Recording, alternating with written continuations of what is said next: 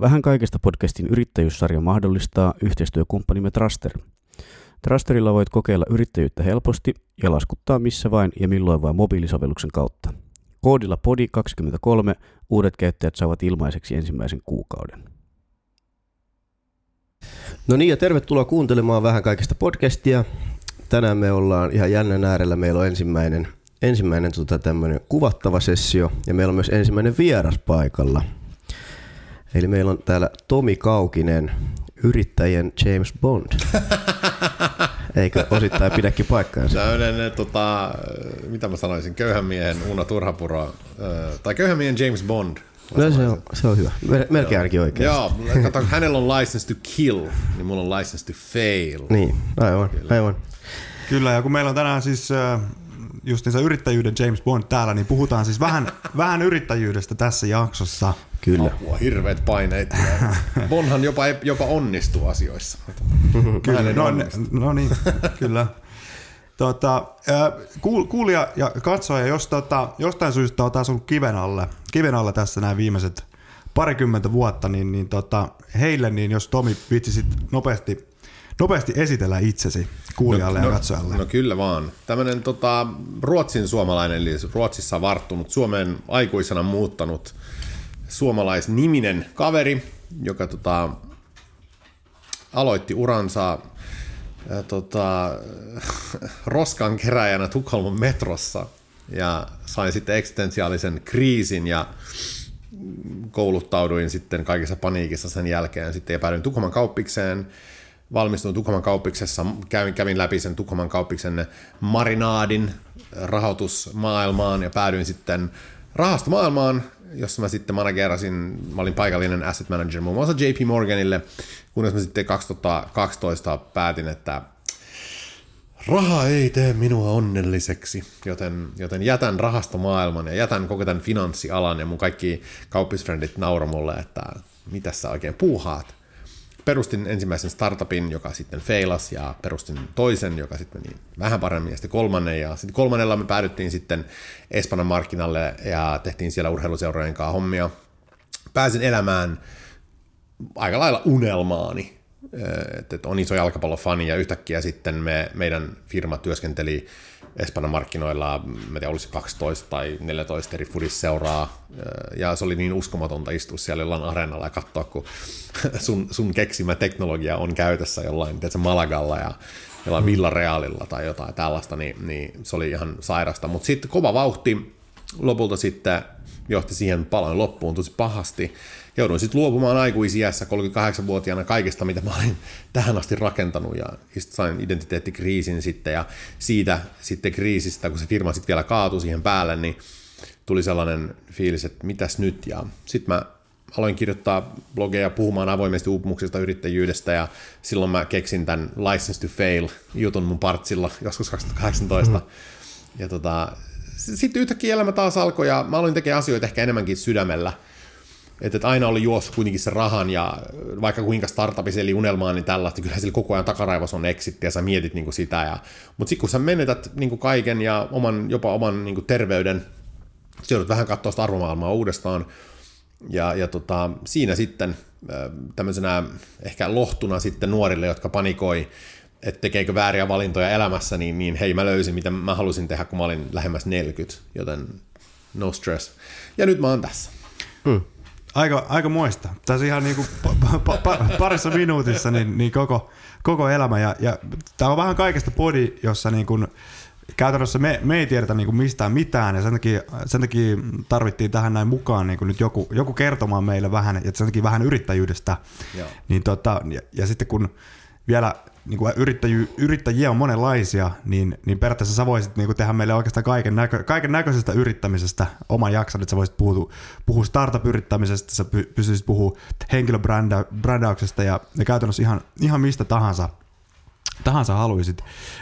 Tässä jaksossa me halutaan, halutaan vähän keskittyä yrittäjyyteen tietenkin, koska yrittäjyydestä on kyse, ja sitten siihen niin kuin henkilö, henkilöbrändäykseen, mutta jos mä voisin niin kuin alkuun, alkuun esimerkiksi kysyä sulta, että kun sä puhuit paljon rahasta tuossa no, ja, ja, ja alkuun elämän alussa, niin, niin raha oli se, mikä tekee, tekee iloiseksi, tai siis luulit, että raha tekee iloiseksi, niin sä oot yrittäjä, niin, niin eikö yrittämisessä ole aina vaan kyse rahasta? Äh, no siis, mä muistan, mä muistan kun tota, mä en siis fanita millään tavalla Mikael Junneria tai mitään tällaista. Mä, mä oon tosi huono tavallaan suomalaisissa näissä julkisuuden henkilöissä, tiedätkö ketä ne on, mutta joskus mä näin, kun se oli kirjoittanut just, että et, et, pitäisikö yrityksen niin mission statement olla, tiedät sä, jonkun, siinä pitäisi olla jotain niin merkitel, merkityksellisyyttä ja jotain semmoista yhteiskuntaa, niin kuin tämmöistä impactia ja tällaista. Ja sitten siitä tuli hirveä polemiikka siitä, että, että yrityksen, pörssiyhtiön tai Oyn ainoa niin kuin missio on tuottaa osakkeenomistajille tuottoa pääomaan, mm. niin kuin se on se, niin kuin se juttu. Uh, Mutta sitten se keskustelu siinä oli hyviä sävyjä, koska sitten se, se siirtyi niin Appleen ja tällaisiin yrityksiin, niin totta kai Applelle ja kaikilla näillä on se, mutta jos sä olisit kysynyt Steve Jobsilta, mikä Applen missio on, niin eihän se olisi varmaan sanonut pääomatuotto, mm-hmm. vaan maailman parhaita tuotteita. Ja sitten sen sivu niin vaikutuksena tai seurauksena tämä yritys Apple kasvaa niin kuin isoksi. Mutta toi, toi on hirveän vaikea. Mä, mä erottaisin, jos esimerkiksi mun entinen ura rahastossa, niin meidän rahasto esimerkiksi siihen aikaan, me tehtiin niin real estate fund management, niin me saatiin jonkun eläkekassan tai useamman eläkekassan rahoja, niin kuin näitä pension fund money, ja sitten me sijoitetaan niitä johonkin, ja mä sanoisin, että rahaston ainoa tavoite on, on, on toimittaa sille taholle niiden sopimuksen mukaista tuottoa, hmm. jos on value add, se voi olla 12-14 niin kuin prosenttia tai opportunistista rahaa tai mitä se sitten mm. niin on. That's money making. Ja sori, jos mä heitän englantilaisia sanoja tänne väliin, koska mä, mä en aina löydä suomalaista sanaa, koska mä oon edelleen, mä oon ruotsin kansalainen ja ruotsi on mun ykköskieli.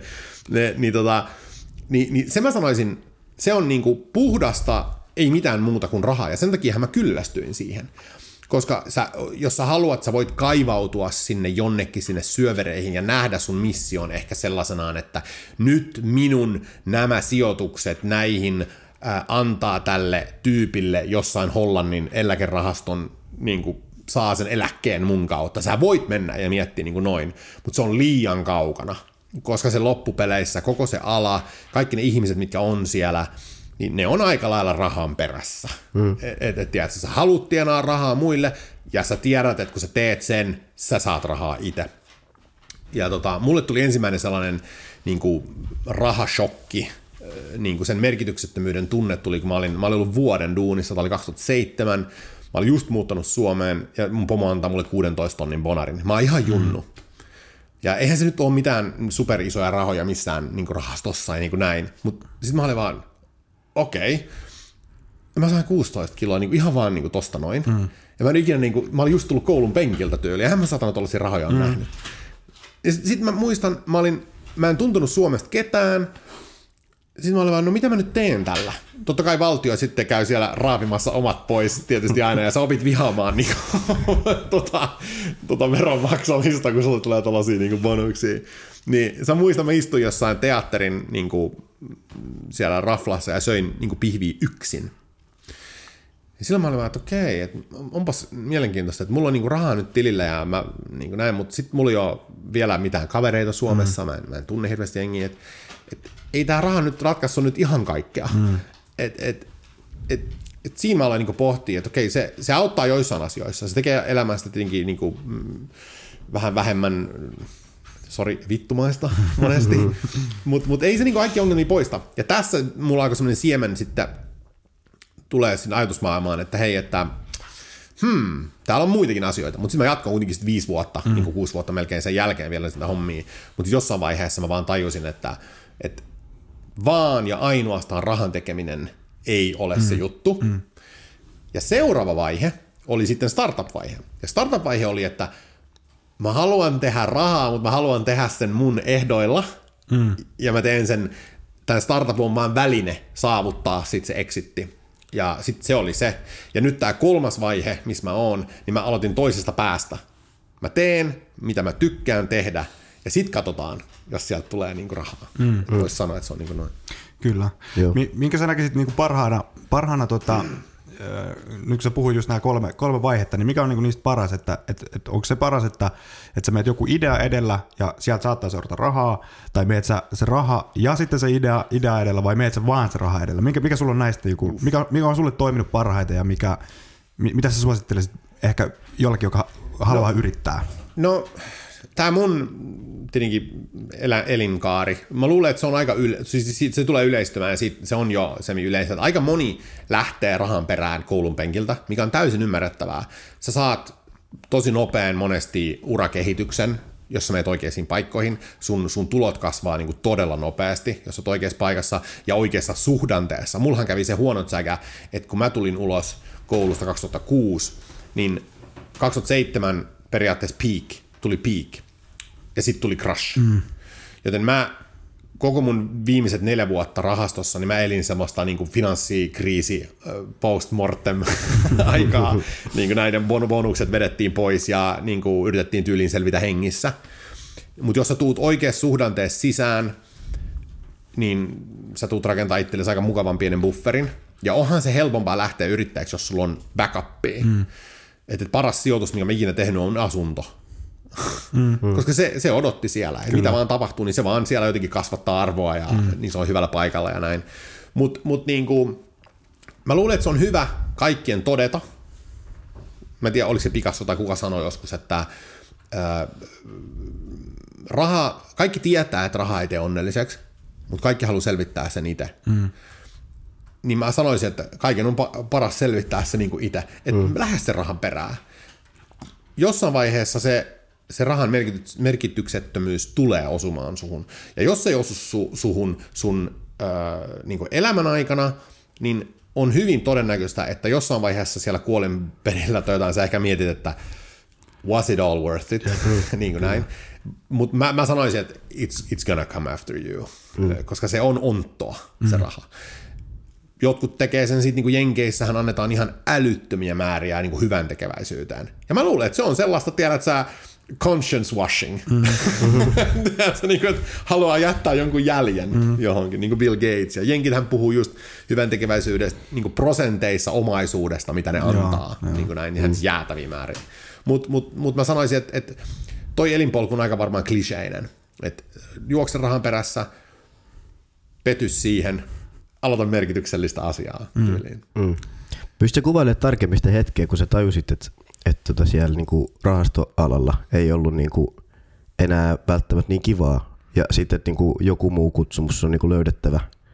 Pystytkö jotenkin muistelemaan, miltä se, se alkoi, se alkoi rakentumaan pikkuhiljaa, mm, koska siis rahastoduuni mä yritin tehdä siitä hauskaa. Mä yritin niin kuin asiakkaiden kanssa olla enemmän yhteydessä, että mä saisin vähän sosiaalista interaktioa. Mutta pahimmillaan, jos sä oot kunnon semmoinen cruncheri, niin sähän istut Excelin edessä ja teet kassavertaa laskelmia, sä teet jotain sensitivity-analyysejä jossain Excelissä ja käytät jotain helvetin index matchia ja Unel, unelma elämä.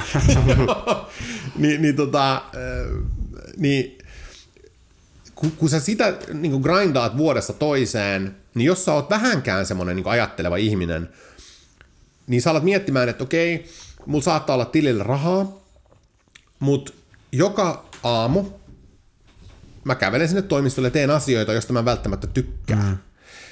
Ja sä alat niinku kyseenalaistamaan sitä, että onko tämä, mitä mä teen nämä 8-12 tuntia päivässä, niinku sen arvosta, mille se aika, joka jää yli, mihin mä käytän nämä rahat. Mm. Ja sä alat miettiä tuollaisia balanssia. Sitten kun vuodet menee, sä alat miettiä shit, että niinku, et, hei tässä niinku vuodet menee ja mitäs nyt, mitäs mä Tiedätkö, mulla on frendi, jotka on kuollut ms ja, tai siis als ja niin kuin syöpään. Tällaista. Sitten alat niin pohtimaan, että Jesus, että haluanko mä olla, mitäs mä sairastun? Mm. Ja sitten mä oon vihannut mun, niinku, mun, mun periaatteessa niinku, hyviä vuosia. Niin, heränne, mm. heränneitä olevaa, niinku hereillä olevaa aikaa. Niin mm. se, siinä vaan joku prosessi sitten alkaa jossain vaiheessa. Sä alat miettimään, että ei, niinku, ei, ei, se, ei se raha tee sitä.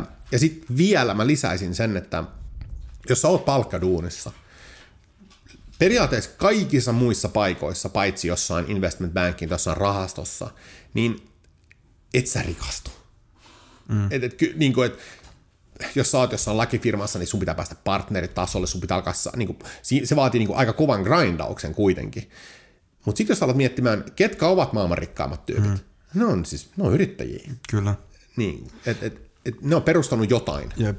Ja palkkatyössä, Alex, palkkatyössä on myös se, että niinku semmoinen, mä kutsun, mä en tiedä onko tämä onko tää mikään termi tai mitään, mutta siis mä kutsun tätä niinku elämäntapa-inflaatioksi niin sanotusti. Et silloin kun sä saat niitä sun, äh, tota, niinku, nouset niitä, niitä portaita, niin se tietenkin aina kun se tulotaso nousee, niin sä haluat myös nostaa sitä elämäntasoa. Kyllä, just näin. Ja silloin, silloinhan sä et niinku rikastu ollenkaan, vaan sä oot ihan niinku palk, palkkapäivä, kun palkkapäivä tulee, sä oot ihan yhtä köyhä kuin mitä sä olit silloin, kun sä tienasit vähemmän, mutta sä oot vaan nostanut sitä sun elämäntasoa Jep. niin, että se ei käytännössä niinku vaikuta siihen sun ns. rikastumiseen ollenkaan. Tok- totta kai sulla on enemmän pistää sivulle, mutta Eikö se on just näin? Mm. Ja, ja, ja vielä lisää niin tuohon sun kysymykseen on just se, että sä alat miettimään ää, niin semmoisia peria- aika käytännönläheisiä niin asioita, kuten että okei, sanotaan, että sä tienaat 6-7. Okei, sä tienaat 6-7. Sitten sä tienaat seuraavana vuonna kahdeksan. Niin mitä, mitä lifestyle changes sä voit niin tehdä? Mm. No et hirveästi. Et sä metsä millään bisneksellä lentämään, mm. tiedät sä. Että kyllä sä lennät anyway couch, jos se upgradeaa jollain tavalla. Niin ei siinä mitään niin kuin merkittäviä elämän niin kuin lifestyle-eroja edes tuu. Mm. Ja kuten sä sanoit, sä alat miettimään näin, okei, jos mä nyt tienaan sit vaikka 12. 12 on jo aika hyvä kuukausipalkka bruttona. No mitä sä saat kämpän, jos on 10 neliöä lisää? Mm. Ne on kaikki ihan, niin kuin, ihan marginaalisia niin kuin, muutoksia sun elämään loppupeleissä. Kyllä. Vasta kun sä pääset niin kuin, oikeasti, kun sä oot varmaan 50, kun se alkaa tulla niin kuin, miljoonia mm. ja niin kuin, osinkoja ja niin oot partneria ja tällaista. Sitten alkaa tulla ehkä sellaisia, että sä voit asua Four Seasonsissa niin kuin jossain, mm. kun sä lähdet matkalle. Mutta se matka sinne on niin, niin, kuin niin sanotusti inkrementaalinen, mm. että sä kerkeät oikeasti kyllästymään siihen. Kyllä. Ja jos sä oikeasti haikailet sitä isoa massia, niin sä lopetat ja perustat oman jep, firman. Jep. Ja silloin 50 mm. sä niinku oikeastaan oot, to, tai niinku, oot todennäköisesti myös jo huomannut sen, että okei, että jos se rikastuminen on se, mihin mä haluan, niin sitten tämä ei ole niinku se tie. Et sun, on- sä oot niinku huomannut se sun niinku 30 vuodessa, mitä sä oot niinku ja- jaksanut siellä niinku Exceli, Exceli pyörittää, että okei, että ehkä, ehkä se rikastuminen ei sitten olekaan se juttu. Että sä oot niinku toivon mukaan sen silloin, niinku jo, silloin jo huomannut. Tota, Joo, sori, mä vähän läs, niin kuin Joo, lähten. ei, ei, ei, yhtään, mitään. yhtään. Se on ihan just oikein hyvä. Mietin, hei, tota, meillä on tässä näin, että et, et puhuit just siitä, että oot Ruotsin suomalainen, niin, niin tota, mennään niin tämmöiseen yrityskulttuuriin ja, ja sen eroihin Suomen ja Ruotsin välillä. Onko se, mehän ollaan naapurimaita, me ollaan ihan tuossa vierekkäin. Et melkein Turustahan pääsee niin kuin la- lautalla tuosta noin Ruotsiin vaan, niin onko, se- on, voiko mukaan olla niin kuin isoja, isoja eroja kulttuurissa suhtautumisessa yrittäjyyttä kohtaan Suomen ja Ruotsin välillä? On, on, on, on, on, on siis, on. Ja ne ei ole kliseitä. Ja, ku- Ruotsi on, on pinnallisempi maa sekä yksilötasolla sekä yritystasolla. Ja nämä erot, mä sanoisin, huomaa myös niin bisneksen tekemisessä. Niin jos aloitetaan nyt siitä yksilötasolla, joo, jos sä meet, sanotaan, että sä meet Tukholman, niin kuin, Tukholman pyöriin, niin ne on kaikki, kaikki kopioitu toisistaan siellä. Varsinkin jos sä meet niin Östermalmille ja Stureplanille, näin. Ne on ihan identtisiä. Siellä on hirveä angsti olla erilainen. Niin ihmiset siis. Niin, Joo. ihmiset on identtisiä. Ja se on paljon pintaa, pintaa, pintaa, pintaa. Sitten kun sä meet ja alat vertaamaan niin kuin, yrityksiä esimerkiksi startup-sektorilla, mitä erottaa ruotsalaisen ja suomalaisen niin kuin startupin eron? No ruotsalaiset on todella kovia niin kuin brändäämään itseään, pinnallisia asioita. Ne osaa rakentaa brändejä, niillä on globaaleja brändejä, Ikeat, tiedätkö? Spotify. Ää, niin, Spotify, niin, sieltä tulee koko ajan niin kuin, uutta. Ne on, ne on tosi hyviä niin kuin, tossa. Ja ne on tosi niin kuin, business-oriented ja brand-oriented monesti. Nämä on, nämä on yleistyksiä, mutta kyllä, kyllä siinä on jotain totuutta. Mm. Niin kuin näin. Ja suomalaiset on sitten, jos ottaa meidän vanhan lippulaivan Nokian, niin insinööri-oriented. Mm. Mm. Totta kai Ruotsissakin on tosi kovia niin kuin insinöörifirmoja niin kuin firmoja tietysti tullut, SKF ja ABB ja että niin kuin tällaiset niin kuin tosi kovia teollisuus niin kuin aloja, mutta mut sitten suomalaiset on vähän sitä sisäänpäin kääntyvää tällaista. Mutta se, miksi mä tykkään suomalaisesta työkulttuurista, ainakin silloin kun muutin tänne, on, että vaikka mulla oli jenkkipomot, ne okei, ne oli vähän erilaisia, toinen oli Texasista ja toinen Bostonista, niin Ruotsissa kuitenkin on semmoista keskustelukulttuuria, mikä on todella rasittavaa, jos sä oot niin sanottu niin kuin doer. Mm. Jos sä haluat saada asioita aikaiseksi, sä vihaat sitä. Niin Suomessa se oli niin ihanaa, koska mä tulin Suomeen, niin kaikki oli jotenkin niin tervejärkistä. Se oli niin kuin sellaista, no Tomi, me tekemään. Mm. Sitten mä aivan, ai, ai jaa. Et, eikö puhuta ensiksi? Sitten mun ensimmäinen pomo Marja-Liisa, ihan super. Se oli vaan, hei, mä katsoin jumitin, kun mä tein, mä en uskaltanut tehdä päätöksiä. Mm. Sitten se oli vaan, mitä sä nyt taas jumitat tossa, että ala tekee. Sitten mä, niin, mutta sitten jos mä niin mogailen, se oli vaan, no mutta sitten me korjataan se. Mm. Että niin pahinta, mitä sä voit tehdä, on vaan istua tuossa ja niin mietiskellä, että, että anna, anna, palaa ja sitten mä, mä oon mukana siivoamassa sun jälkiin. Mm. Sitten sä 27, sä oot näin, really? ja ja sitten mä aloin niin tekee enemmän ja enemmän, mä sain motivoiduin siitä. Ja sitten lopulta, kun niitä mogia tuli, totta kai niitä aina tulee. Mm. Mm. Kun mogia tulee, niin Marliis oli vaan, että se oli vähän niin kuin Jose Mourinho Fudiksessa. Se mm. otti sen hiitin. Ja sitten ne niin Caps Lockilla lähetetyt asiakasmailit niin meni hänelle, hän niin kuin sitten damage controlas ne. ja sitten mä olin siellä taustalla näin, okei, okay, mä selvisin. Mm. Ja sitten se oli vaan, no niin, nyt mennään eteenpäin. En mä Ruotsissa kokenut mitään tuollaista. Siellä mm. oli semmoinen pelon kulttuuri enemmänkin monesti näissä asioissa, niin kuin, että ei uskaltanut tehdä. Totta kai tämä riippuu niin kuin johtajasta mm. myös, niin kuin näin. mutta mä koin, että se oli helpompaa mulle. Mä koin enemmän itteni semmoisen kalavedessä Suomessa, koska mä uskalsin olla oma itseni enemmän täällä. Mm. Et, et, täällä kuitenkin sä voit sanoa melkein, mitä, miltä susta tuntuu. Mm.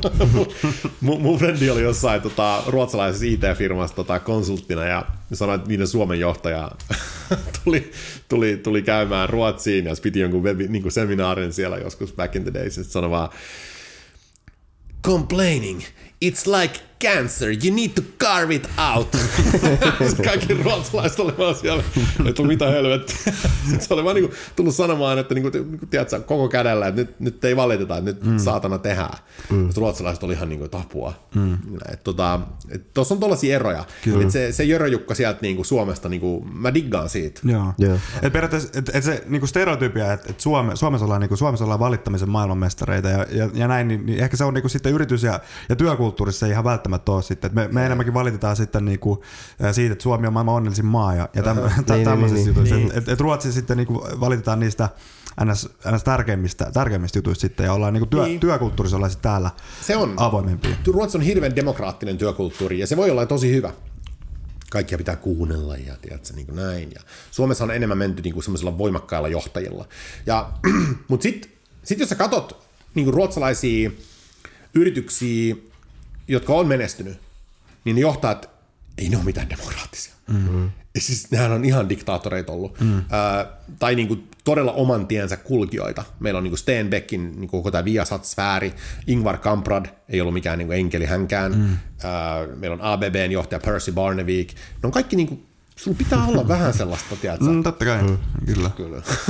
nyrkki, nyrkki pöydään. Niin. Mut, tota, mitä sä luulet, että jos ton Ruotsin vähän niin kuin kuvailit pinnalliseksi ja sitten tämä Suomen, Suomen tämä tämmöinen niin kuin, äh, vähän tämmöinen jurompi äh, niin kuin työskentelykulttuuri, jos ne yhdistettäisiin, luulisin, että siitä tulisi sitten semmoinen niin kuin, se on niin, hyvä. Missä, niin. Joo, ja monet mun siis ruotsalaiset frendit sanoivat, että ne viihtyy niin kuin suomalaisten kanssa tosi paljon. Että et me suomalaiset ehkä tuo just, just semmoisen hyvän verran sitä rososuutta siihen, mitä ruotsalaiset ei välttämättä itse uskalla. Hmm. Ja sitten suomalaisille me ehkä saadaan sitä meidän kaivattua vähän sellaista muiden ajattelua. Et mun mielestä se on aika hyvä kombo. Hmm. mä oon vaan kuullut niinku hyvää, ää, niinku suom- ruotsalaiset sanoo suomalaista. Monet ruotsalaiset kokee itse asiassa, niin kuin minäkin, tosi vapautuneeksi suomalaisen seurassa – että et, jos, niin kuin, jos vaikka jotkut niin bilekulttuuri, niin kuin afterwork ja tällaista, niin ruotsalaiset kuitenkin, ne istuu siinä, juo sitä bis, no vähän stiffejä. Te mitä suomalaiset tekee? Me mennään ainakin Kalleen ja laulaa karaoke. Tai saunaan. niin, niin, niin, ei tollaista Ruotsissa.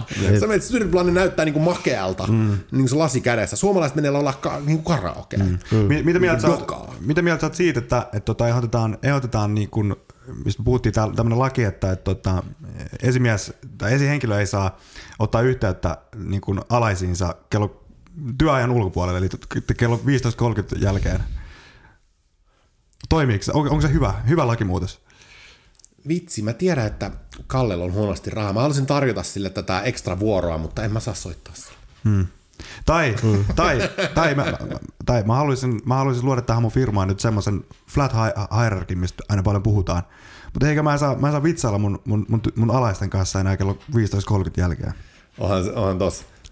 Siis toi, toi ei tietenkään ole varmaan niin mustavalkoinen kuin mitä ei. mä mun ääripäät sitten molemmat sit hakee. Mm. Mutta toi on, toi on hankala. Mä itse käynyt läpi uupumuksen ja mä tiedän, että se voi olla tosi ahdistavaa niin saada se saada se WhatsApp-viesti, varsinkin WhatsApp, kun sä käytät WhatsAppia myös niin kuin privana, ja mm. sitten sä näet sen, että sinne tulee johonkin ryhmään, ja sä saat näin, oh, mä, en, niin kuin, mä en halua, koska mullahan se meni, että se oli ihan niin kuin toksista, mä en niin kuin mm. pystynyt edes katsoa niitä, niin mä ymmärrän kyllä ton näkökulman. Mutta sitten jos sulla on työkulttuuri, joka on tosi joustava, tosi äh, niin kuin semmoinen, semmoinen luottavainen ilmapiiri, ja sä saat vapauden ottaa päiviä ilman, että joku merkkaa, että on lomapäivä. Hmm. Sä voit pidää pidempiä weekendeja. Niin sulla on, sulla on tollainen kulttuuri, joka oikeasti luottaa ihmisiin. Silloin toi jo pitäisi pystyä ole ok, koska hmm. sitten sä pystyt myös sanomaan, että hei, sorry, tänään I'm out. Ja kaikki hyväksyy sen. Kyllä. Nythän se menee semmoiseksi passiivis-aggressiiviseksi niin semisyyttelyksi mm, monesti. Ni, niin tota, toi on tosi hankala itse mä sanoisin, että ei, vaan an, an, annetaan yritysten itse sopia, ehkä enemmän ajaa semmoista niin kuin, ajatusmaailmaa. Ehkä enemmän semmoinen idean tasolla niin viljellä sitä just yrityksiin, että hei, että ei, ei, ei valtion tarvi aina mennä mm. tänne tota, säätämään. Et mm. Mun mielestä niin valtion pitäisi pysyä kaukana, mutta me voidaan yrittää luoda, niin ohjeistaa niin yrityksiä ajattelemaan noita asioita, koska mm. loppupeleissä, jos joku burnouttaa sun yrityksessä, se on kallista lystiä sulle. Oh. Ni, niin, että just tuohon ajatteluun pitäisi päästä. Ihan samalla tavalla kuin neljän äh, päivän työviikko. Mä luin tosi hyvän kirjan siitä, minkä nimi on Shorter, ja se käy läpi niin kuin koko tämän jutun. Ja varsinkin luovilla aloilla on siirretty, siirrytty neljän päivän työpäiviin. Mm. Ja se oli ihan sika hyvä. Se vaatii toki, että sulla on uusia rutiineja, jengi alkaa käyttää Pomodoro-tekniikkaa, niin on, on tosi tiukat säännöt. Ja sitten perjantaina ollaan niin kuin pois. Mm. Mutta sitten kun valtio menee pakottaa, niin mutta sitten sit me, sit siinä menetetään ne kaikki prosessit, mitkä vie tehokkaaseen neljän mm. päivän työviikkoon. Kyllä. Mm. Niin. Kyllä. Ja sitten siinä menetetään myös se, niin se demokratia periaatteessa, että koska sitten on kumminkin niitä aloja, missä se ei voi toimia. Niin. Ei lääkärit voi sanoa, että okei, nyt perjantailla on tai sunnuntai, me, me ollaan niin kuin niin, tai pois. Koko, koko infra ei, voi, ei toimi ja, Niin, just niin. Ja, ja, ja, että se, et se, ei voi toimia. Ja sen takia niin kuin siinä menetetään periaatteessa niin kuin koko perusta, että, että me ollaan niin, niin, niin, tasa-arvoisia jep. täällä näin, kun sitten jotkut, jotkut saa pitää sen neljän viikon, jos valtiota määrää, ja toiset ei, ei sitä saa. Mm-hmm. Niin sen takia sen pitäisi just olla se, että okei, että jos tämä yritys niin kuin, yrityksen kulttuuri on semmoinen, että tähän, tähän päästään, tähän voidaan päästä, niin tehdä vaan. Kyllä. Mutta mut, mut, se, ei, se, ei ole, niin se, se ei voi olla se, että nyt kaikki, se ei voi olla se yleinen linjaus, että no niin nyt, nyt näin tehdään. Ei, hmm. ei. ei. Ja tässä niin just siinä kirjassakin tulla, se ottaa esimerkin just, että, että, että jotenkin ihminen, äh, me ollaan ankkuroitu meidän päähän nyt se, se viiden päivän työviikko esimerkiksi. Hmm. Kaikki niin olettaa, että se on niin joku, joku kultastandardi. Mutta sekin on ihan, it's a social construction. Mm. Me ollaan päätetty. Ja aika uusi. Niin, niin, aika se on uusi. tosi uusi. Ja, ja siis me ollaan lähdet, lähdetty seitsemän päivän työviikosta, ja sitten se on pudotettu kuuteen. Sitten me päätettiin, että okei, teollisuusyhteiskunnan y- siinä ympärillä, että hei, että itse asiassa mitäs jos tehtäisikin viiden päivän työviikko, mm. ja sitten me pudotettiin tunteen 48 40 ja sitten 37,5. Koko ajan on tullut alas, ja samalla kun äh, on tullut alas nämä tuntimäärät, niin tuottavuus mm. on kasvanut. Niin sitten se vaan niinku haluat kyseenalaistaa sen, että hei, että miettikää nyt, että Kiina pudottiin ö, vuonna 95 kuudesta päivästä viiteen päivään, ja ne on sen jälkeen triplannut BKT mm. tai jotain tällaista, se oli mm. ihan käsittämätön tilasta. Sitten se oli vaan, että what if, jos me tiputetaan viidestä neljään, tulee sama mm. tehokkuusnosto. Ja se, se, mikä siinä oli filosofisesti kiehtovaa, oli just se, että kun se sanoi näin, että perjantaina on muutenkin semmoinen päivä, jos jengi ottaa vähän chillimmin. Mm. Jos sä poistat perjantain sun työviikosta, niin sä lasket sun, sun työteho 100 prosenttia 80, eli 20 prosentin lasku, mutta saat 50 prosenttia enemmän vapaa-aikaa. Mm. Sä siirryt kahdesta kolmeen päivän viikonloppuun. Mm. Eli 20% drop, 50% increase. Mm. Ja sanoin, että niin data toiseksi puoltaa sitä, että se voi olla itse asiassa tehokkaampi, mutta se on rajattu aika lailla mainostoimistoihin, luoviin aloihin, niin kuin startuppeihin, niin kuin mm. tällaisia, jotka on tosi ketteriä muutenkin. Mm, mm, mm. Ja startupeissa se kulttuuri tai niin kuin on, on muutenkin semmoinen, että, että tota, että ollaan niin kuin vähän enemmän yrittäjyys, yrittäjähenkisiä, että vähän niin kuin, että se, että se työpäivä ei välttämättä ole kahdeksasta neljään, vaan että se työpäivä voi olla, välillä se voi olla seitsemästä kuuteen ja välillä se on, uh-huh. se on kymmenestä kahteen ja se, sen ei pidä olla niin kuin sellainen niin kuin se, se sellainen linjaus, että okei, nyt tehdään näin ja näin ja näin, ja, ja siinä pystytään kellokortilla, katsotaan, että okei, nyt sä oot ollut tässä niin kuin 30 tuntia, niin nyt, nyt niin kuin, vaan että se on vähän niin kuin, että okei, niin tänään mä teen vaikka tämän illan vähän pidempään, ja, ja niin kuin sille, että okei, tämä homma pitää hoitua, niin nyt mä teen tämän niin kuin nyt tässä Just näin. näin. Ja vähän semmoista niin kuin, vähän vapautta. Ja sehän tietenkin tämä Suomen ilmapiiri, kun puhutaan näistä yrittäjyyskulttuureista, niin sehän ei, ei ole hirveän hyvä siihen, kun on kaikki iltalisät ja, ja, tota, ja, ja tämmöiset asiat, jotka periaatteessa sanoo yritykselle sen, että okei, no py- pysytään sitten siinä niin kuin, ö, toimissa tunneissa. Ähm, et sinänsä se, myös se niinku kulttuuri, se, tai ylipäätään se suhtautuminen siihen tämmöiseen niinku yrittäjä, yrittäjäisyyteen, niin se on myös niinku, Jep. äh, haitallinen niinku, siihen niinku yrittäjyyteen. Se on, joo, se on vaikea tasapaino mun mielestä, mutta, tota, mutta silti mä, mä oon sitä mieltä, että valtion pitäisi mahdollisimman niin kuin isossa määrin pysyä kaukana niin kuin yrittäjyydestä. Mä oon mm. toki, mä haluan lisätä tähän, että mä oon toki, mä vihaan enemmän kuin mitään muuta silloin, kun yritykset ja korporaatiot sikailee mm. niin kuin kuluttajia kohti. Kyllä. Esimerkiksi tämä shrinkflation, mitä on niin kuin tapahtunut nyt mm. kymmeniä vuosia jo, missä vaan ei löydetä mitään muuta keinoa jalostaa tuotetta kuin pitää hinta ja pienentää tuotetta. Toi on vaan niinku sikailua. Mm. Niinku mä en tyk- niinku toi on niinku not okay. Et mun mielestä ää, mun mielestä vapaa yrityskulttuuri, mutta todella tiukat niinku kuri, ettei voi niinku käyttäytyä sikamaisesti kuluttajia mm. kohti. Jep. Kyllä. Tota, sä, sä puhuit paljon tuosta ö, uupumuksesta ja burnoutista. Ö, onks, onko ok ö, epäonnistua? Siis ei, totta helvetti, epäonnistuminen on ihan, ihan siis välttämättömyys, jos aikoo menestyä. Ja se, mikä epäonnistumisessa on tietenkin, siis ensimmäinen, mitä tapahtuu, kun epäonnistuhan on, että sulla tulee ego-ongelma. Koska se sattuu, ja siinkin nauraa sulle, ja sä oot niinku mogannut ja näin. Mutta sitten samalla meillä kaikissa sisällä on semmoinen pieni semmoinen vapa, va, vapa, vapa, va, niinku vapaa, vapautumisen olo. Tulee siitä, sä oot näin, huh. Ja sä tuut vähän lähemmäksi sun niinku ihmisyyttä.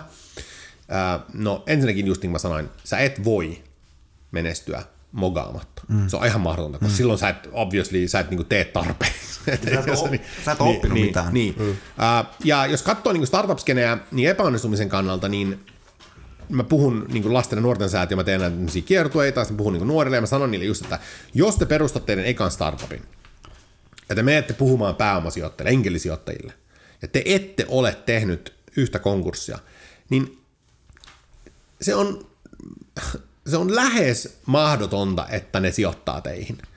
Koska meillekin sanottiin, kun me lähtiin hakemaan ekan rundin joskus, että hei, että ootteko te epäonnistunut? Ei. En mä sit vielä sijoita. Mm. Et, et mä en halua, että te niinku, äh, otatte mun sijoituksen sun oppirahana. Mm. Et, et se on parempi, että vähän on kirpassu, vähän on mogailtu, vähän on sattunut ja, ja ennen kaikkea opittu. Mm. Ja sit sä saa sen sijoituksen. Joten varsinkin startupeissa se on melkein niinku välttämättömyys, jotta sä saat niitä isoja rundeja, jos ei sulla on niinku ihan niinku jäätävä tiimi ja joku mm. tuote, sit sä varmaan saat. Mutta muuten, niin se on, sitä vaan arvostetaan sitä epäonnistumista. Ja se kasvattaa ihmisenä. Mm. Mm. Kipu, ja mä sanoisin, että, että, että epäonnistuminen on henkinen kipu, on, saa aina sut miettimään. Kipu on tosi informatiivista. Mm. Siinä on hirveästi infoa. Ja negatiivisessa informaatiossa just älä tee näin, silloin on tosi iso info, infoarvo. Sä et ikinä tee sitä enää uudestaan mm. samalla tavalla. Mm. Menestymisessä, fucking smooth sailing. Mm-hmm. Et sä ajattele, sä vaan nautit. Mm-hmm. Sitten kun vähän yhtäkkiä tulee tiedätkö, joku avioero tai burnout tai joku, joku, tiedätkö, joku tällainen tiinan, ainoa mitä sä teet on sä pohdit. Mm. Mitään muuta tee kuin pohdi. Et epäonnistuminen on niinku myös henkisen kehittymisen kannalta ihan sika niinku, tärkeää. Miten se, tota, äh, jos sä vertaisit, katsoisit itseäsi vaikka viiden, seitsemän vuoden päähän ja sen aikaisia epäonnistumisia versus sitten tämänhetkisiä. Tietenkin kuitenkin sama, suhteellisen samassa mittakaavassa. Niin miten sä näet, että sä niinku käsittelet niitä eri tavalla? Joo, niitä ei ota enää niin vakavasti. Hmm. Silloin kun sä oot kesken sitä epäonnistumista, silloin kun mä olin 30, niin kuin 2018 parvekkeella istuin, tiedätkö, kolme, kolme ysinä, niin, tai kolme kasina, mitä mä olin, niin siis sehän tuntui maailman lopulta silloin. Hmm. Mut nyt mä oon näin, well that was necessary. Mm, niin kuin näin. Mutta silloin se oli tosi, koska silloinhan sä et tiedä, mitä tulevaisuus on tuomassa sulle. Et mä, mä, mä en pystynyt treenaamaan, mä olin treenannut tosi paljon, mä, mä en pystynyt treenaamaan, mulla hävisi työyhteisö, mulla hävisi firma, menetin tyyliin melkein kaikki säästöni siihen. Ja sit sä istut siinä, ja joka kerta kun sä mietit duunia, sua mua alkaa sattumaan, mulla tuli ahdistuksia. Sitten mä näin, pystyykö mä enää ikinä tekemään duunia? Mm. Siinä on aika tiukka tilanne, niin kuin näin. Ja onneksi oli sitten Fudiksen MM-kisat, niin mä sain kuukauden ainakin mietittyä muita asioita siinä, katsoin vaan Fudista. Mutta sitten alkoi hiipiä. Siis, no mitä? Ku, kuulijalle, kuulijalle niin täällä, täällä on tota, Tomin koira Carmen meidän studiossa, niin, niin tota, jos kuulette vähän jotain koira, koira niin se on yeah. hän. Se ei ole me. Mut, äh, mut niin, tota, äh, joo, ne ottaa paljon kevyemmin ja niiden, äh, niiden sen kehittävän roolin, sitä, ei, sitä, sitä ei tajua vasta kuin jälkikäteen. Mm. Et esimerkiksi äh, mä oon tullut petetyksi joskus niin kuin nuorempana niin kuin parisuhteessa, ja sehän oli maailman kauheinta, mm. kun se tapahtuu. Että niin kuin maailma romahtaa ja niin kuin näin. Mutta nyt jälkikäteen, mä oon ihan sika, niin kuin, tai kuulostaa aika sairaalta, mä oon ihan sika onnellinen, että se tapahtuu. Koska nyt mä tiedän, miltä se tuntuu. Ja mulla on omia lapsia joskus tulevaisuudessa näin, ja niille tulee vastaavia tilanteita, niin mä sanon, että I know. Mm. Mm. Niin, niin, niin kaikki kokemukset on jossain määrin kuitenkin semmoisia rikkauksia. On mm. ne sitten kuinka hirveitä tahansa. Jep. Et näin, että monestikin niin syöpää, ihmiset, jotka selviää syövästä näin, niin ne, nekin niin kokee semmoisena herätyksenä sen. Et monesti mm. sanoo, että se on niin kuin, että mä joudun miettimään uudestaan mun arvomaailman, mm. ja tiedät, se on niin kuin herättelyä. Mm. Et, et, et, joo. Eli nykyään, kun sä, jos tulee epäonnistuminen, sä oot silleen, jes, en, tästä, tästä en, tulee eikö se pitää sattua. Mutta mä yritän, tietenkin mä sitä yrittää miettiä. Carmen, tuleeko tänne nyt sieltä? Sitä yrittää miettiä tietysti ehkä vähän noin rationaalisesti, että ja. tästä tulee vielä hyvä. Ja. ja joo, mä sanoisin, että kyllä se itse asiassa auttaa. Sitä enemmän kokemusta tulee näin, sitä se prosentti, minkä sä pystyt rationalisoimaan ja miettimään just, että, että että niin tästä tulee hyvä, se kasvaa koko ajan. Hmm. Et jos sanotaan nyt mä teen jonkun hirveän mogan nyt, niin kyllähän mulla tulee nämä kaikki samat prosessit, tiedätkö, denial ja niin kuin ärsytys ja ahdistus, kaikki nämä niin kuin tulee sieltä. Mutta jossain siellä takaraivossa se 10-20 prosenttia miettii, että no, että et, kyllä tämä tästä. Hmm. Mutta mut kun se tapahtuu eka kertaa, niin se on aina tämä niin kuin worst thing in the world. Mm. Eli tälleen vuosien myötä tämmöinen vähän niin kuin aivosumu, mikä siinä liittyy, niin se pienenee koko ajan. Pienenee, joo. joo, joo. Ja sehän on se, mikä tekee ikääntymisestä. Mä oon 43, ja siis ikääntymisestä se tekee, se on ehkä se ainoa asia, mikä tekee ikääntymisestä mukavampaa. koska se, mikä tekee ikääntymisestä huonoa, on tietysti se, että sä tiedät, että sä oot lähempänä kuolemaa, sun elämä niin tulee pahenemaan sairauksia näiden kannalta niin kuin ihan varmasti. Hmm. ja kuten mä sanoin, mulla on kaksi frendiä kuollut niin 35-40-vuotiaana niin jo. Niin sä tiedät, että sun elämän, niin kuin sun, sun fyysinen kunto rapenee niin koko ajan, rapistuu koko ajan. Mutta se, mikä on se ihana plussa, on, että sä et ota asioita niin vakavasti. Mm. Ja susta tulee vähän semmoinen, ah, no, eiköhän tämä. Mm. Ni, niin toi, toi mielenrauha verrattuna siihen niin kuin Meitsi-versio 20V, ADHD, tiedätkö, joka kriisi on, on elämän kriisi. niin, tota, niin se on aika mukavaa, että ei tarvitse olla niin, tiedätkö, enää mm. siinä. Jep. Mm. Mitä tota, puhutaan epäonnistumisesta, niin, niin tota, ja puhutaan yrittäjyydestä, niin mikä on niin kuin mitä on semmoisia virheitä, mitkä, minkä moni tekee yrittä, niin kuin alo, aloittelevana yrittäjänä, esimerkiksi sun omi kokemuksia, tai sitten jos sä oot seurannut, niin mitä, mitä muut nuoret yrittäjät tai aloittelevat yrittäjät tekee väärin? No siis, no siis tyypillisin virhe on ö, yliarviointi. Hmm. Siis oman firman menestyksen yliarviointi on niin kuin se niin kuin klassinen. Aina, aina kun sä katsot jotain pitch deckia, jos on joku eka, eka kerta yrittäjä tai jopa toka kertaa, niin siellä on ne, ne esimerkiksi ne estimaatit niin kuin tulevaisuuden niin kuin ne on ihan niin kuin, siis naurettavia. Ei ne pidä paikkaa. Se on sitä, että meillä on tiedätkö, 150 miljoonaa, tiedätkö, kahden vuoden päässä saat näin. No ei ole. niin kuin, niin kuin, calm down. et ei ole, että älä, älä nyt, nyt perkele lähde tohon peliin.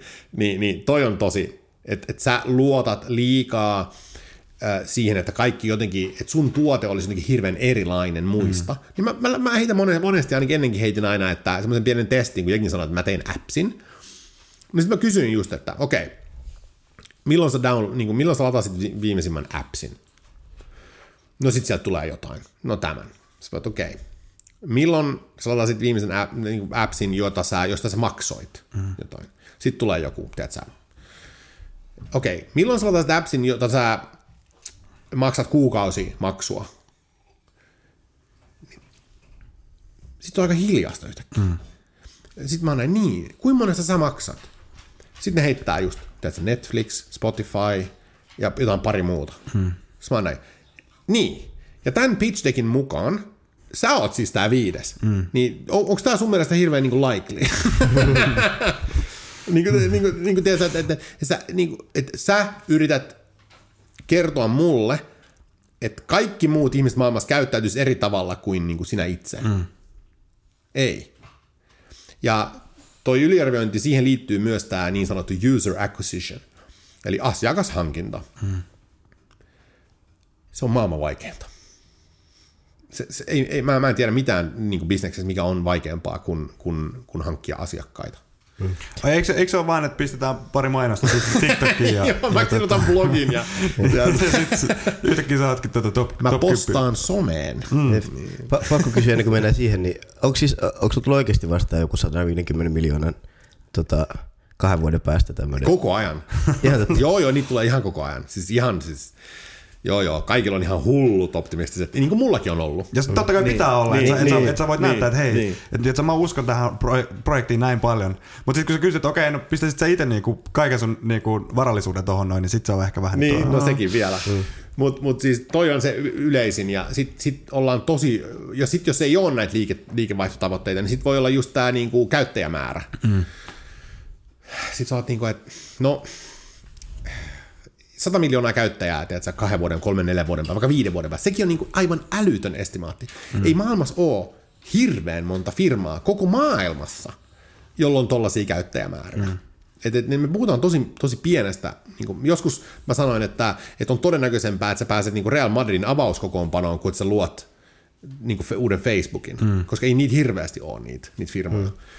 Ni, niin se ei ole, se ei ole helppoa, mutta toi on sellainen, mistä mä aina joudun sitten niin kuin sanomaan, että hei nyt rauhoitu. Mm. Ja siinä käy monesti, mä viimeksi laitan yhdelle tyypille, kun se kertoo, kuinka ne ottaa koko Suomen jonkun markkinan ja tekee sitä ja tätä. Ja sitten se yrittää saada mua sijoittajaksi siihen. Niin, mä niin näin heti, että tämä on ihan epärealistista. Mm. Ette tule saamaan niin näitä. Tiedätkö, joku 80 prosentin hit rate jossain tiedätkö, myyntipaltsuissa. Mä oon mm. niin kuin, että what? Niin, niin, niin, niin tota, ja mä sanoin silleen, että hei, että kun sä sanoit, että se on niin helppoa saada se markkina. Mm. No, no tehdään niin, että hoida tässä aikataulussa, mitä sä oot sanonut, niin kuin tämän markkinan, niin mä introon sut kaikille Suomen sijoittajille, mm. mä tunnen. Ei se tullut mitään meille. mm. Koska heti kun sä niin, kuin, niin sanotusti get confronted with reality, niin sä tajuut, että oho, ei tämä olekaan niin helppoa. Mm. Ja koko toi niin kuin asiakashankinta, varsinkin B2C-puolella, vaikeutuu koko ajan. Koska me, me ei enää kilpailla välttämättä hirveästi sillä tuotteella, vaan sun ajasta. Mm. Sulla on niin vahvat habitit jo näihin Instaan, kaikkiin näihin TikTokkeihin. Ja sitten sun pitäisi änkeä sinne väliin sun tuotteella, mm. että ne siirtää sen ajan sieltä superaddiktiivisesta TikTokista sun appsiin. Mm. Good luck. Kyllä. Ja, ja muutenkin siis kun scrollaa, niin kun scrollaa TikTokia tai Instagramiin, niin siellä on niin kuin joka, ehkä joka viides postaus on, on, on joku uusi appsi, missä, missä joku, joku asia niin kuin kuukausi, kuukausimaksua vastaan niin kuin, ö, vallankumoistetaan sulle, että, että okei, no niin nyt, nyt sun ajankäyttö paranee tätä kautta. Ja, ja niin sitten on seuraava, että nyt hei, tää on, niin kuin, tää on Tinderi, Tinderi tota, koirille ja, ja näin. Niin koko ajan tulee niin kuin lisää, lisää, lisää. Sun pitää jotenkin niin koittaa, koittaa sieltä niin kuin, sit jättimäisestä massasta niin kuin erottautuu, uh-huh. erottautuu niin kuin varsinkin nyt niin kuin SaaS, SaaS-alalla. Niin se on Ihan niin kuin, hirveätä. Siis se on aivan hirveätä. Varsinkin kun ongelmahan on nyt se, kun kehitys kehittyy niin, niin, niin uskomatonta vauhtia, kaikki nämä chat GPT, mitä, mitä nyt on tullut, mikä stressaa muakin, että se, se kehitysvauhti on ihan hirveä. Niin se, se kynnys perustaa firma, se kynnys luoda tuote, luoda markkinointikoneisto, kaikki nämä on vaan laskemassa koko ajan. Ja mikä tarkoittaa sitä, että se kilpailu tulee olemaan vielä pahempaa koko ajan. mietin nyt, kun kaikki pystyy jollain prompteilla luomaan SEO-optimoidut sisällöt mm. niin kuin jossain puolessa päivässä, niin kuin sata artikkeli. Mm. niin miten Googleskin tulee? Miten sä kilpailet edes siellä? Mm. Okei, okay, varmasti on niin kuin erilaisia, mutta just toi, että samalla kun se, se vaikenee ihan yleisesti, niin samalla meillä on paineita, että se on niin helppoa luoda mm. firma. Niin. Niin tämä tulee, siis niin kuin, kuten kaikki ilmiöt maailmalla, tämä on paretoa. Mm. Tämä on 80-20 tai jopa niin kuin 1-99. Että siellä tulee olemaan näitä isoja tahoja, jotka vaan tulee dominoimaan omat kenttänsä, ja sitten me muut taistellaan niin kuin pikkuhiluista siellä sivussa. Mm. Kyllä. Entä sitten, jos niin kuin, puhuttiin vähän siitä, mitä tehdään väärin, mutta mitä sitten tehtäisiin oikein, nyt, niin kuin just vaikka viimeisen kymmenen vuoden aikana, missä olet nähnyt semmoisen suurimman niin kuin, öö, kehityksen? No Supercell on varmaan ehkä se suurin menestystarina ainakin Suomessa viimeisen mm. kymmenen vuoteen, vai onko muita? No siis muutenkin noin peli, Roviot ja, ja Remedit ja, ja tota, tota, se, jo, se, ei, se ei taas ole kukaan meistä, vaan se on toi koira. Nyt ei haukuta. Et, et niin, et muutenkin siis toi peli, peli ja siis niin kuin SaaS, SaaS niin. alusta, alusta, alustatalous on niin ollut Suomelle ja tulee varmasti olemaan Suomelle, kun me ei olla niin kuin mitenkään hirveän niin kuin mineraalirikas maa tai näin, niin sen takia me, me, meidän on pakko niin kuin, tota, niin kuin kilpailla periaatteessa tuossa niin kuin alusta, alusta niin, kyllä, mutta se mitä Suomi on tehnyt oikein ja mitä Supercell on tehnyt hyvin, niin Mä en tiedä, tekeekö sitä edelleen hyvin, mutta ainakin silloin ne, ensinnäkin siis market timinghan oli ihan täydellinen niillä. Mm. Odota. Carmen, nyt rauhassa. Nyt rauhassa. Okei. Okay. Kiitos. Niin tota, katsotaan, se kohta alkaa haukkumaan taas. tota, mene sinne sohvalle. Mene sohvalle sitten. Mene sinne. Mene sinne. Mene sinne. Tämä on kuulijoille varmaan tosi... No niin, tosi no niin, jos on pelkkä Spotify. Tämä muuttuu tämmöiseksi Cesar Nilan laumanjohtaja ajaksi. Tota, niin, niin siis eh, ne onnistuu jotenkin taimaa sen täydellisesti ja sitten mä en niin itse, sori vaan Supercell, mutta mä en niin kuin, mä en ole ikinä oikein tykännyt siitä, siitä niin bisneslogiikasta oikein, mm. että, mm. että luodaan mahdollisimman addiktiivinen tuote, jotta me saadaan rahat. Niin sehän on aika lähellä mm. niin tuommoista aina niin kuin, tosi harmaat taloudet esimerkiksi niin kuin rahapelien, rahapelien kanssa, että niin kuin pay to win, että niin. ja tehdään sut, tehdään sut, tai pistetään sut koukkuun tuohon noin, niin, niin se on tietenkin, se, siinä ollaan niin kuin aika harmaalla. Niin, niin ollaan. Niin ollaan, että, että käytetään niinku semmoista haavoittuvaa asemaa tavallaan hyväksi. Hmm. Mutta mut, se, mitä on tehty hyvin Suomessa ja mit, mitä, mitä voi tehdä hyvin ja mitä kannattaa tehdä hyvin, on, että ää, se tiimi, siis kliseisesti, mistä kaikki aina puhuu, siis hanki hyvä tiimi hmm. ympärilles se on se, millä sä nostat rahoitusrundeja. Että et meillä on, täällä on Suomessa on sijoittajia, jotka on isoja VC-rahastoja, jotka sijoittaa jopa ideattomiin mm. niin startupeihin, jossa, saat, jos on vaan niin kuin, tiedätkö, kolme, neljä tosi kovaa kokenutta tyyppiä menee yhteen ja sanoo, että me halutaan tehdä jotain. Mm. Ne voi saada blank check. Ei nyt blank check, mutta ne voi saada niin kuin ison sijoituksen vaan sillä, että me, kyllä me keksitään jotain. Mm, mm, mm. onko tuossa sun mielestä, kun jos, jos nelisteen mennään niin kuin kokeneena, niin onko siinä niin kuin myyntitaito, onko sillä mitään väliä tuossa? On, on. Kato Teranos. et, et, et, tota, tämähän on se ongelma maailmassa yleisesti, ei vaan startupeissa, vaan bisneksessä niin kuin yleisellä tasolla on, että karismaattiset hahmot, jotka mm. osaa myydä, saa reisattuja aika isoja rundeja, niin sanotusti. Eli saa sijoituksia pääomasijoittajilta tai VCiltä puhtaasti sille, että ollaan vaan todella niin kuin slick-tyyppi. Mm. Se on nyt onneksi vähentymässä, mutta aina, aina se on se on sun etu, mä sanoisin, että sä osaat myydä. Koska se myös kertoo siitä, että jos sä oot kova myymään sijoittajasuuntaan, niin sijoittaja ajattelee, okei, okay, tämä jäbä tai nainen on varmaan aika kova myymään niin kuin muille. Kyllä. Et, et, sitäkään ei saa unohtaa, kun, kun on sitten valitsee toimerina tällaista. Kannattaa ottaa semmoinen tyyppi, joka osaa vakuuttaa muita. Hmm. Koska sijoittajat miettii tietysti siitä, että miten, miten tämä toimii muissa tilanteissa. Hmm. Ja tämä pätee mun mielestä, mutta lisätä tähän niin yleisestikin myyntiin. Et monesti, jos joku soittaa mulle, joku myyjä, ja on hyvä, mutta mut oikeasti myös sellainen, joka vähän niin kuin niin kuin puskee mua. Mm. Ja ei, niin kuin, ei, niin kuin, ei ota eitä. Mm. Niin kyllä mä mietin, että saatana ärsyttävä tyyppi, niin kuin näin. Mutta sitten mä mietin, jos se olisi mun firmassa, niin ehkä mä palkkaisin sen. Mm. Niin kuin, tai niin kuin mä, ehkä mä ottaisin mulle, koska jos se on noin mua, mulle, niin se voi olla hyvä, hyvä myyjä. Mm.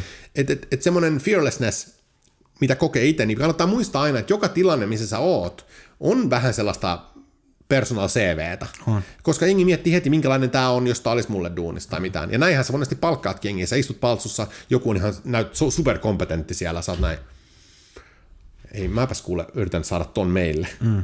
Et, et ka- kaikki on näyteikkunaa. Kyllä. Mm. Joo. Mä lähdin vähän sivuun taas. Joo, ei, vähän mitä tuosta puhuit tiivistä ja tuota, joku, minkä niin sä näet, että jos on potentiaalia. Mitä mieltä sä oot tästä äh, iänikuisesta kysymyksestä? Kannattaako perustaa äh, yritystä ystävän kanssa? Uh. Uh. No mä oon pitänyt siitä kiinni, että mä en oo. Mulla on pari frendiä, jotka tekee kauppisfrendiin, tekee sijoitusjuttuja. Uh. Mun kokemus on, että, ja mun suositus oli, että, että, että jos, jos ei ole ihan pakko, niin älä. Öö, koska siis melkein aina, kun on rahaa kyseessä ja tällaista, niin sitten jossain vaiheessa sieltä tulee tiukka tilanne. Yep. Mm. Et, et mä, mun serkku oli mun sijoittaja mun firmassa ja meille tuli tiukka tilanne firmassa. Ja mä yritin ottaa aika inhottavia puheluita sinne päin. Niin meiltä meni sitten kontakti vähäksi aikaa. Se, oli, se on mua vähän vanhempi, niin sitten se, se sitten jälkikäteen vaan, että joo joo, oli, mennään eteenpäin. Niin kuin, se oli the bigger man. Mm. Mutta oli tiukka tilanne, joka olisi voinut johtaa siihen, että ei oltaisi ikinä enää juteltu. Mm. Et, et, et, et, kyllä se vaan valitettava totuus on, että vaikka kuinka kivaa on yhdessä ja tällaista, niin valitettavasti se menee monesti sitten päin helvettiin. Mm. Niin, kyllä. Kun paljon puhutaan niin diversiteetistä työpaikalla ja näin, niin mun, mun yksi, yksi professori sanoi mulle, tai sanoi siis hyvin luennolla, että et, et se diversiteetti ei ole pelkästään sitä, niin kuin, että on mahdollisimman paljon erilaisia ihmisiä, vaan se on myös sitä, että ei kannata justiinsa lähteä tekemään tai yrittämään niin kuin kavereiden kanssa, koska kaverit on usein like-minded, ja sitten teille ei tule niitä, mm, niitä mm. uusia niin kuin, näkökulmia mistään. Joo. Eli silloin kun sä lähdet kaverin kanssa, niin teillä on se yksi ajatus, mutta sitten taas kun te, te olette niin kuin mahdollisimman diver, diversi tiimi, ja te olette mahdollisimman niin kuin eri, eri näkökulmista tuutte, niin te saatte paljon helpommin ratkaistua niitä ongelmia, joita teillä mahdollisesti tulee siinä, siinä tota, niin kuin tekemisessä. Ja se, sekin on niin kuin yksi syy siihen, että, että minkä takia se ei välttämättä ole aina hyvä idea lähteä niin kuin kaverin kanssa. Joo, se on, se on ihan totta. Ja meillä oli siis meidän firmassa, meillä oli tosi, Siis mun mielestä tuolla, niin sana, ensinnäkin tuota sana diversiteetti vähän väärinkäytetään, koska monesti ihmiset vaan puhuu jostain tiedätkö, pigmentistä tai mm. seksuaalisuudesta. Mm. Eihän se ole mitään itsessään, Ei. vaan, vaan enemmänkin se, miten sä suhtaudut maailmaan, mikä sun ideologia on, mitä se, niin kuin, mikä sun tausta on ja tällaista, niin kuin koulutustausta esimerkiksi. Mm. Niin, niin meillä oli siis, meillä oli Meillä oli Brasiliasta, meillä oli Vietnamista kaksi, meillä oli Valko-Venäjältä, meillä oli Venäjältä, Slovakiasta. Meillä oli, meillä oli yhtään suomalaista mm. niin kuin siinä koretiimissä. Mm. Ja me, se oli aivan super. Ja se, varsinkin mä tykkäsin niin kuin näistä itätyypeistä, jotka oli niin kuin, niin kuin itäblokista niin sanotusti. Tiedätkö, ei niillä ollut mitään ongelmia sanoa niin kuin, suoraan niiden mielipidettä. Mm. Ei ollut kuule mitään safe space-ajattelua, tiedätkö että tiedätkö, meidän venäläinen koodrikin, jos mä olin jotain, sanoin, että hei, tehdään tämä niin appsi, tämä modaus niin tällä tavalla tai jotain, niin se tuli vaan, Tommy, I think this is really shit. mä olin vaan, niin, että mä oon tässä kuule CEO founder, että mutta en mä tiedä, mun mielestä oli vitun siisti. Mm. Että se, et se, ei, ei se niinku, sille oli vaan tärkeää, että se tuote oli mahdollisimman hyvä. Ja sitten jos se sanoi se mulle noin, niin jos sä tajuut, että se on se tapa kommunikoida niin kuin Venäjällä ja niin kuin näissä maissa, mm. niin se oli ihan mahtavaa, kun ei jäänyt mitään roikkumaan sellaista, mitähän se on mieltä. Mm. Sieltä tuli ihan suoraviivasta kamaa. Sama mm. meidän slovakialaiset, vietnamalaiset, kaikki oli ihan sama.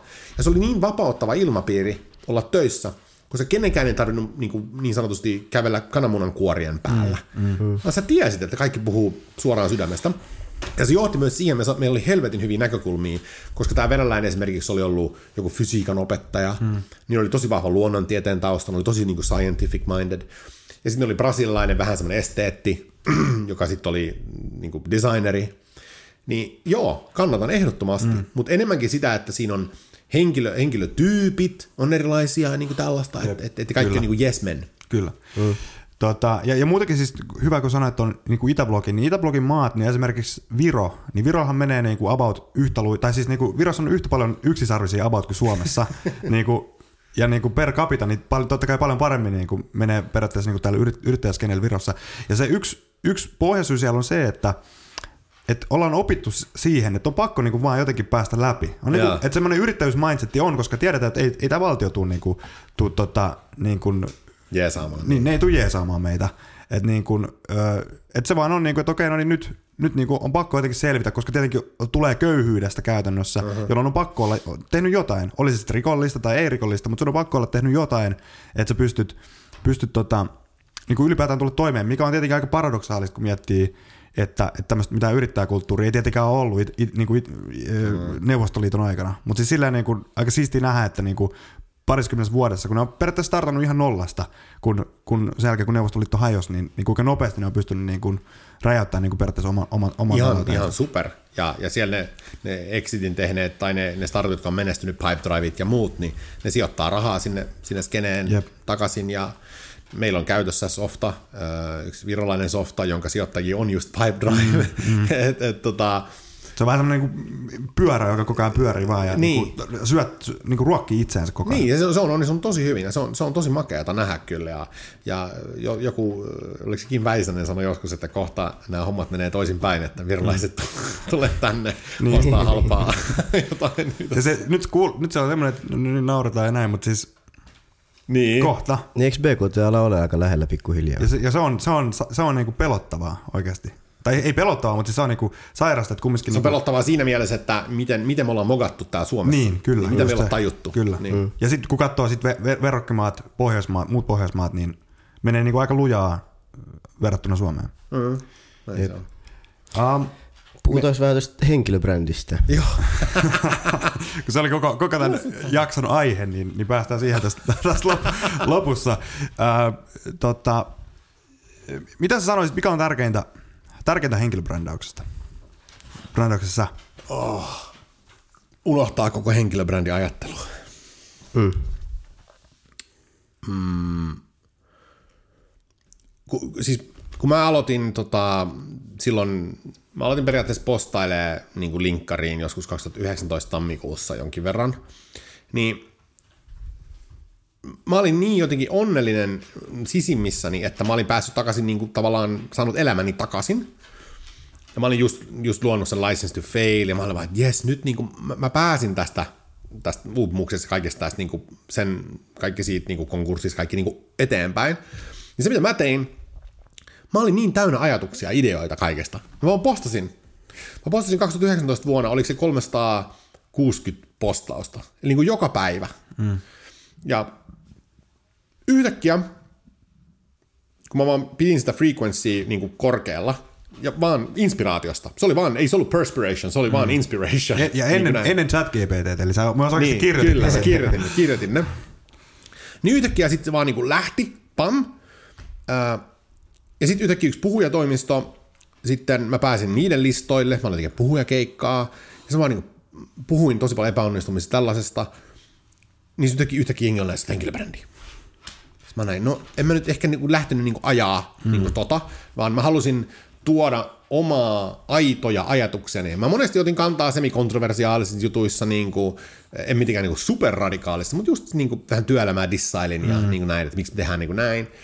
Niin sitten yhtäkkiä jengi alkoi sanomaan henkilöbrändiksi mua. Mutta mä olin vaan, että e, e, en mä koe, että mä oon mikään henkilöbrändi. Minä olen vaan minä. Koska mä en ole ikinä kirjoittanut kaupallisia postauksia. Mm. Mä en ole ikinä ajatellut oikeastaan sen pidemmälle, että mikä on mun viiden vuoden pläni tai niin kuin mitään tällaista. Öö, niin kuin mulla ei ole mitään tukevaa somea linkin ulkopuolella, vaan minä, mä postasin tyylin memejä Instaan. Mm. mä niin kuin kiinnostanut. Et, et, mä sanon, että jos, sulla on, jos, jos sä oot aito ää, ja sä pidät sitä, niin kuin, se, ehkä se just se consistency on se avain siinä. Että et jos sä haluat luoda henkilöbrändi, niin älä tee väkivaltaa itseäsi kohtaan. Hmm. Älä puhu sellaisesta aiheesta, älä ota kantaa sen aiheisiin, joka ei oikeasti sulle merkitse jotain. Ja, sä, ja, ja kun sä pidät sen aitona ja sä puhut siitä, mikä susta, sun mielestä on mielenkiintoista, niin se tulee. Hmm. Eli niin kuin frequency plus aitous on henkilö, mm, mm. jos mä nyt sanoisin näin, että tota, näin mä tein sen. Mm. Miten se niinku vielä joillekin kuulijoille, miten sä määrittelisit itse henkilöbrändin? miten tavallinen tallaaja eroaa Mä, niin, mä en tykkää itse niin henkilöbrändeistä. Mä en tykkää ihmisiä, jotka ottaa jonkun roolin ja muuttuu joskus bisnesguruksi yhtäkkiä. Mm, ja Mä, mä oikein tykkään siitä, koska monesti se ei tunnu ihan aidolta. Se kuitenkaan. vähän ehkä näkyy läpikin. Niin, ja, niin jep, ja sen aistii. Sä oot niinku, että et onko tämä nyt oikeasti niinku tämä tyyppi. Mm. Mm, niin tota, mä haluaisin, että tai henkilöbrändi, miten mä luulen, että suurin määrittelee se, on, että se julkinen kuva sinusta, joka ottaa kantaa asioihin X, Y, Z tyyliin. Mm. Koska kyllä sä tiedät, jos sä luet esimerkiksi Kim Väisäsen, ja sä näet, että Kim Väisänen kolumni, mm. niin kyllä sä osaat aistia suunnilleen, minkälaista tekstiä sieltä tulee. Mm. se on sen henkilöbrändi. Mm. Mutta ei se välttämättä ole sen persoona, mm. mikä se on oikeasti. Että et, jos Kimin kanssa sit istuu niin kuin kahdestaan, niin se on ihan rento niin kuin jäbä. Mm. Toki se on kans puhuu aika avoimesti näin, mutta sen, sen brändi on se, mitä sä, se, että se, mitä sä oletat sieltä tulee, synkkaa sen kanssa, mitä sieltä tulee. Mm. Sama, kun sä katsot jotain, mikä tää on tää rillipäinen, lyhyt, äh, olipas flattering, joka oli ennen kolumnisti, oliko Iltalehdestä tai jotain, um. äh, toi, se, se oli fik, fiksu, siis todella fiksu kaveri. Mä en muista, mitä mä en muista sen nimeä. Mä oon niin huono. Toi Enbuske. Aivan, okay, kyllä, kyllä. Sama juttu Enbuske. Back in the days, niin kuin Iltalehdessä ja ehkä ei vieläkin. Kyllä sä tiedät, että sieltä tulee. Mm. Tai siis sä tiedät, millä se teksti maistuu mm. ja tuoksuu suunnilleen. Mm. Et sieltä ei, siellä ei tule semmoista ihan peruskamaa. Niin se ei ole semmoinen niinku mono, semmoinen niinku flatline, että okei, niin. Niin. no niin, että sä nukahdat, kun sä luet, vaan sä tiedät, että okei, siellä, Siellä on sävyjä. Joo, siellä on sävyjä. niin kuin, niin kuin Iltalehden, onko se Ilta-Sanomien Ilta- Sanna Ukkola tai mikä se on? Joo. Sä tiedät, että siellä otetaan kantaa. niin kuin, niin kuin, ja toi on se henkilöbrändi. Mm. Niin kuin se, se, se sun julkinen tiedotusinstrumentti joistain asiasta. Mm. Mm. Mutta sitten mitä mä haluaisin, että henkilöbrändi on, sinä itse. Mm. Et, et siinä ei ole mitään hirveästi eroja, vaan sä sanot sen, mitä sä sanot, ja sitten sä sanot sen aina. Ja mm. sä oot aina se sama tyyppi, ja se tulee aina samoja juttuja. Mm. Että sun ei tarvii oikeastaan niinku luoda mitään. Se olisi optimitilanne. En mä tiedä, minkälainen Andrew Tate on. Mm. Mm. Mutta musta tuntuu, että se sanoo kyllä aika samoja juttuja niin. koko ajan. Ja, ja niin kuin elää sitä elämää. Mm. Ja Jordan Peterson sanoo samoja juttuja aika paljon, puhuu. Slavoj Žižek, sama juttu. Mm. Ne, on, ne on vain henkilöitä, jotka, jo- jota voitaisiin kuvata 24-7, jos on aina, aina samanlaista. Mm. Mm. Sen mä haluaisin, että se on, mutta ei, ei me vielä siellä olla. Mm. Niin, tai onko tossakin, että ne on niin onnistuneet henkilöbrändejä, että me luullaan. Niin, totta. Totta, totta. Ehkä ne on ihan erilaisia sitten. Niin, ei, voi- ei voi tietää. Mm. Piers Morgan on myös hyvä esimerkki siitä. Mm. Mm, kyllä, joo. Siitäkin, se, sekin on ehkä niin liian ennalta arvattavissa jopa, että sä tiedät, mm. niinku, että se ottaa niinku täysin vastakka, vastakannan aina. Niin, että se periaatteessa on, nyt, nyt, nyt puhutaan tästä niin mä haluan, tai nyt ollaan tätä mieltä, niin mä haluan olla tätä mieltä. Niin, niin, niin. Joo, aika harvoin on nähnyt mitään, missä hän on niinku samaa mieltä. Niin. Tai, tai niinku, Tai jo- joku, niin, joku, joku tämmöinen niinku, podcasti tai, tai ohjelma, jossa hän on niinku koko ajan samaa mieltä, että joo, joo, Niin, joo, okei. ei. Niin, niin joo, toi on hyvä pointti. Sitä ei, ei, ei varmaan nähdä. Ei, ei. Mutta Tota, joo. mut tämmöisessä feikkimaailmassa niin aitous toimii. Se on kyllä totta, siis katso niin kuin kaikki, kaikki, mistä puhutaan, niin kuin, niin kuin Instagramissa filterit, influencerit ja nää, niin, niin kyllä sä niin kuin aika lailla pystyt niin kuin tiedät sen, että joku influ, influencer esimerkiksi Instagramissa, niin, niin ei se ole, ei se ole tommonen niin kuin oikeassa elämässä. Ihan, niin kuin, ihan niin kuin myö, myö, myös jotain muutakin kuin esimerkiksi ulkonäköä. Se murisee influenssereita. Kyllä, niin tota, niin kuin ei, ei tarvitse niin kuin puhua ulkonäöstä, niin se ei tietenkään ole sama, mutta siis muutenkin niin kuin se luonne, jonka, jonka sä niin kuin jollain tavalla ehkä niin kuin tämmöisessä ns, just niin kuin mä sanoin, tämmöisessä flatline-maailmassa, jos jotenkin kaikki on niin kuin samaa ja, ja se niin kuin, äh, niin, niin, tota, niin, että se niin kuin, siellä ollaan niin kuin käytännössä niin kuin ihan eri, eri ihmisiä, mitä sä oot niin kuin netissä, kuin mitä sä oot oikeassa elämässä. Jep. Ja, ja, ja näin. Mulla tuli vasta tota, jossain somessa yksi päivä, tai ihan tässä vastikään toi ää, Gasellien tää yksi kaveri sanoi, että na- naurattaa hitosti tää ää, nuorten räppäreiden ää, niinku halu tehdä siitä tokana biisinä, että nyt mä teen paljon rahaa. Mm. Sitten se mun esimerkki on siitä se, Me oltiin tehty kymmenen keikkaa ja eka keikka, joku 11 keikkaa about oli se, mistä tuli rahaa. Mm. Ja siitä ne, bändissä on neljä henkeä. Saatiin 200 euroa yhteensä, eli jaettiin se, vii, jaettiin se puokkiin. Mm. Eli kaverille jää 50, josta verojen ja eläkemaksujen jälkeen jää 23 euroa mm. jotain senttiä. Se, mä maksoin puhelinlaskun silleen, mutta ei mulla tullut ihan silleen mieleen, että Seuraava mä lähtisin biisi, kirjoittaa, niin, kyllä. kirjoittaa sille, että miten mulla on tuo AMG Niin. niin. tuossa pihassa. Ja Mm. Se niin, se, mutta sehän on se kans niiden. Kyllä mä uskon, että tosi monet skidit luulee, että, että nämä, nämä niin nykyräppäritkin esimerkiksi, kun ne puhuu niin paljon rahasta, kyllä se joillekin menee läpi. Niin, Mi- miksi, niin, mu- miksi muuta tehtäisiin? Mm. Mutta mieti, kun mä puhuin sit niinku vikasta vaiheesta niinku näin ja yleisestikin, kun elää omaa elämää, niin kuinka siistiä olisi ollut elänyt sellaista elämää, jossa sä oot aina mennyt sun sydämen mukaan, hmm.